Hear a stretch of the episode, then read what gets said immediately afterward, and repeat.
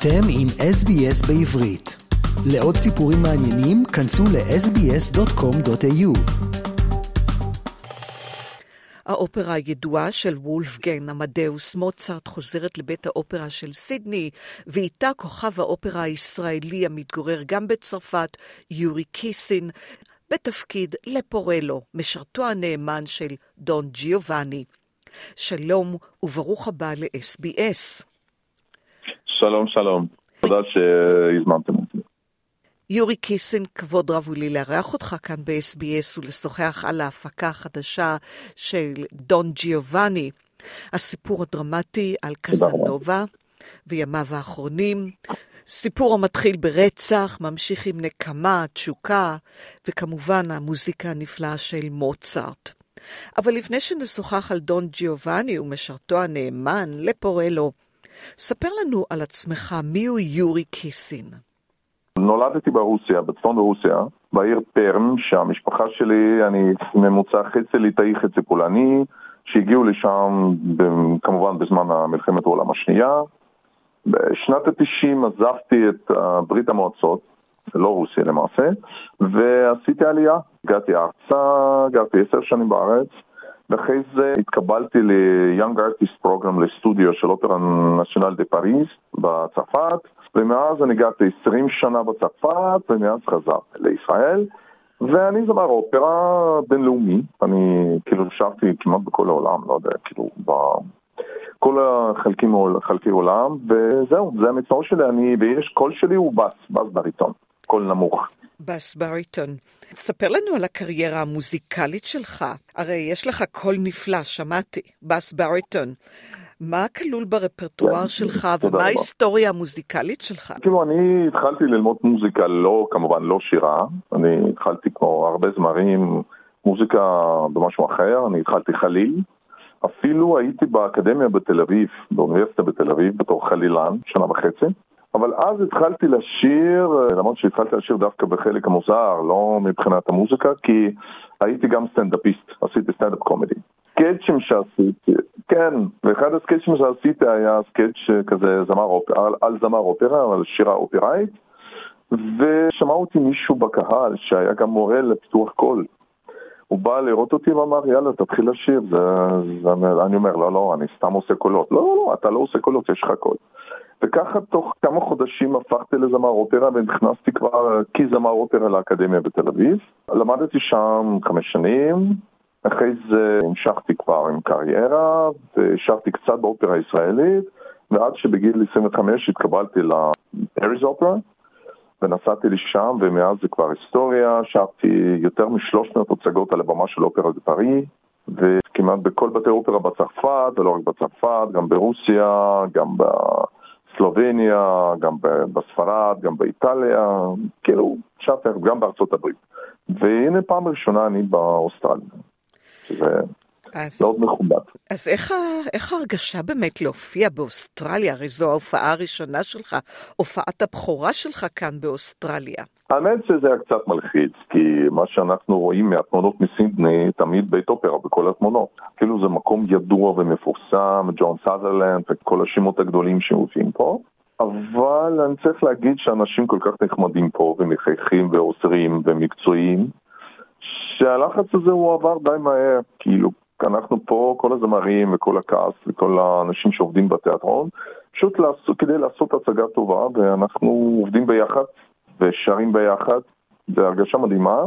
הלחץ כבר עבר, זה כבר תענוג של המוזיקה המדהימה של מוצרט, וזה מה שאנחנו עושים.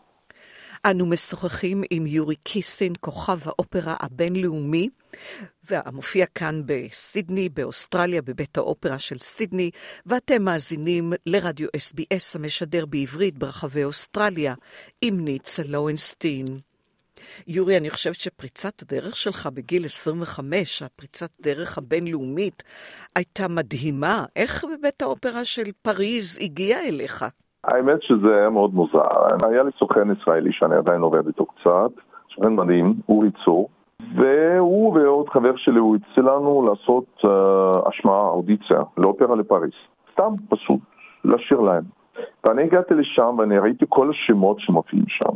כל הכוכבים, ואני התקשרתי חזרה לאורי, אמרתי לאורי, תגיד, מה, מה אני עושה פה? יש פה דומינגו, יש פה פוברוטי, יש פה כל האלה, מה אני עושה פה בכלל? יש פה, אבל יש פה young artist, אולי תסדר לאודיציה ל young artist.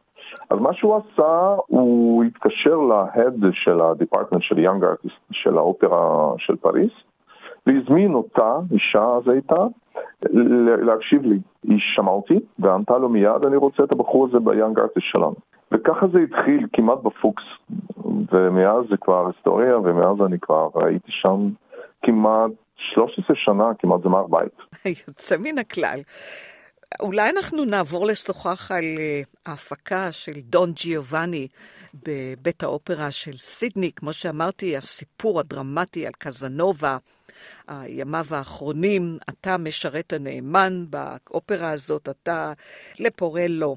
ספר לנו על ההפקה הזאת ועל תפקידך, ובכלל על האופרה, על הסיפור. אנשים רוצים לדעת מיהו דון ג'יובאני, הקזנובה המפורסם.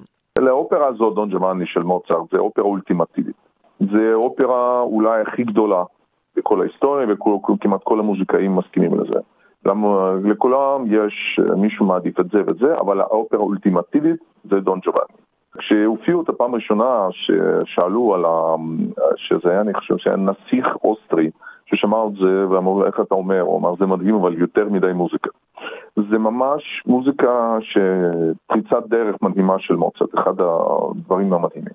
דבר ראשון, ובוא נגיד הטקסט הוא גם מדהים לפני עצמו, שעושה על דפונטה, שהוא ליבריטיסט של מוצרט, שהוא עשה גם טקסט לקוזי פנטוטל בנישואי פיגארו. גם סיפור אה, לפני עצמו, אני חושב שאת דיברת על קזנובה, אני אישית חושב שהליברטיסט הזה, הוא כמעט כתב את הסיפור חיים שלו, שהוא היה בכלל אה, כומר, הוא היה כומר ולימד מוזיקה לכל האנשים, כאילו מהמשפחות הכי גדולות של אירופה. אבל גם בזה, כמעט עם כל האנשים האלה היה לו משהו. הוא היה ידוע, בזו, הוא הגיע למצב שלא היה אף עיר באירופה שהוא היה יכול להופיע בלי פחד שיהרגו אותו. והוא נסע בסוף החיים שלו לארצות הברית, ואז התחיל למעשה כל האופרה והמוזיקה הקלאסית בניו יורק, והוא מת שם. הקטע שלנו בכל הזה, שהוא למעשה היה ממוצע יהודי, והתנצר שהיה ילד, אבא שלו התנצר, וגם הוא התנצר. זה הקשר היהודי שלנו עם האופרה הזאת, בוא נגיד ככה. זה לא רק יהודי, אתה אומר כן, שהוא נהיה. כומר. בוא נגיד ככה, אם יודעים על היסטוריה, אז uh, היו הרבה משפחות יהודיות שהתנצרו, שלא יחשבו שהם לא מספיק נוצרים, הבן הבכור נהיה כומר, זה הסיפור שלו גם. אבל הוא עשה קריירה מדהימה, הוא היה ליברטיסט מדהים ועשה הרבה הרבה דברים מדהימים, אבל היה ידוע בכל זאת, חוץ מזה, על הסיפורים שלו עם נשים מ-high society, בגלל זה הוא בכלל עזב את אירופה. וההפקה הזאת, זה הפקה, אני הייתי אומר, די גותית, די שחורה, שמחזירה אותנו לימי ביניים שכל הכוח היה בידיים של, בידיים של, של גברים, שהם השתמשו בכוח ובכסף כדי לעשות מה שהיה ברצונם עם נשים מסביב. זה גם קצת ההפקה. זה הפקה שלמרות שמסתיימת בניצחון של האור וניצחון של נשים, בוא נגיד ככה, דון ג'מאני נהרג, ההצגה הזאת היא די שחורה ודי... לא, לא הייתי מציע לילדים לראות את זה, בוא נגיד כך. זה מאוד אמיתי, זה, זה לא תיאטרלי בשביל תיאטרליות, יש שם כאב, דם והרג וכל מיני ניסיונות לא נעימים אחרים. אז בוא נגיד ככה, זה אופרה, זה הפקה מאוד אמיתית וכבדה והפקה מדהימה לטעמי. והתפקיד כמשרת. האישי של דון ג'יובאני, לפורלו? הוא לא ממש ברצונו. נכנס לכל הבעיות האלה, ועוד גם כי דון ג'ובאני הוא איש אציל, ואני לפורלו איש פשוט. אז אני פשוט חייב לשמוע לו ולעשות מה שהוא מבקש ממני, או שהוא פשוט יהרוג אותי, ולא יקבל שום משפט כי אני ומי הוא. אבל גם לפורלו בהפקה הזאת הוא לא, לא איש נחמד, בוא נגיד ככה. אני משתמש גם בהפקה הזאת בתפקידי, בכוח של דון ג'רני כדי לקבל מה שאני רוצה מהחיים ומהאנשים. למרות שבסוף, דבר, משפט האחרון שאני אומר, אני אלך לעולם ואנסה למצוא מישהו אחר, כי פדרון, שלא להיכנס לבעיות כמו שנכנס. זה כאילו המשפט האחרון שלי. אבל אני כל הזמן על הבמה. זה בן אדם שאולי סובל הכי הרבה בכל האופרה, כי הוא סובל מכל הצדדים. גם מדון ג'ובאני עצמו, גם מאנשים שמנסים להרוג את דון ג'ובאני, אני פשוט תמיד נופל שם באמצע. אז זה גם תפקיד קומי כזה. אתה שרת את התפקיד הזה קודם לכן במקום אחר? או שזה הפעם הראשונה שאתה כן, כן, מופיע? ש... לא, לא, לא, לא. שרתי, שרתי אותו כמה פעמים בהפקות שונות, וכל הפקה זה מישהו אחר, בוא נגיד ככה. זה תמיד משרת, אבל תלוי בהפקות יותר מודרניות, הייתי פעם אפילו עורך דין של דון ג'ואני וכל מיני דברים. כן, אבל, וגם האופרה הזאת שרתי המון פעמים, גם שרתי תפקידים אחרים, שרתי גם ג'ואני עצמו. שרתי את מזטו, שזה תפקיד יותר קטן, שרתי קומנטטורי, שזה עוד תפקיד שם. אז זו אופרה שאני צריך, בוא נגיד ככה, לשים את התמונה של מוצרט על הקיר. עושה הרבה מוצרט. טוב, אנחנו נלך לראות אותך בבית האופרה של סידני, והמאזינים שלנו, אתם אה, כל אה, ינואר, תחילת פברואר, אפשר לראות את האופרה. אז אם אתם מגיעים לסידני, מלבורן או מאדלייד או ממערב אוסטרליה, אל תחמיצו את ההזדמנות לראות את כוכב האופרה, אני רוצה להגיד, לא רק הישראלי, הבינלאומי, יורי קיסין, בדון ג'יובאני בבית האופרה של סידני. יורי קיסין, רב תודות ובהצלחה. רוצים לשמוע עוד סיפורים? האזינו דרך האפל פודקאסט, גוגל פודקאסט, ספוטיפיי, או בכל מקום אחר בו ניתן להאזין לפודקאסטים.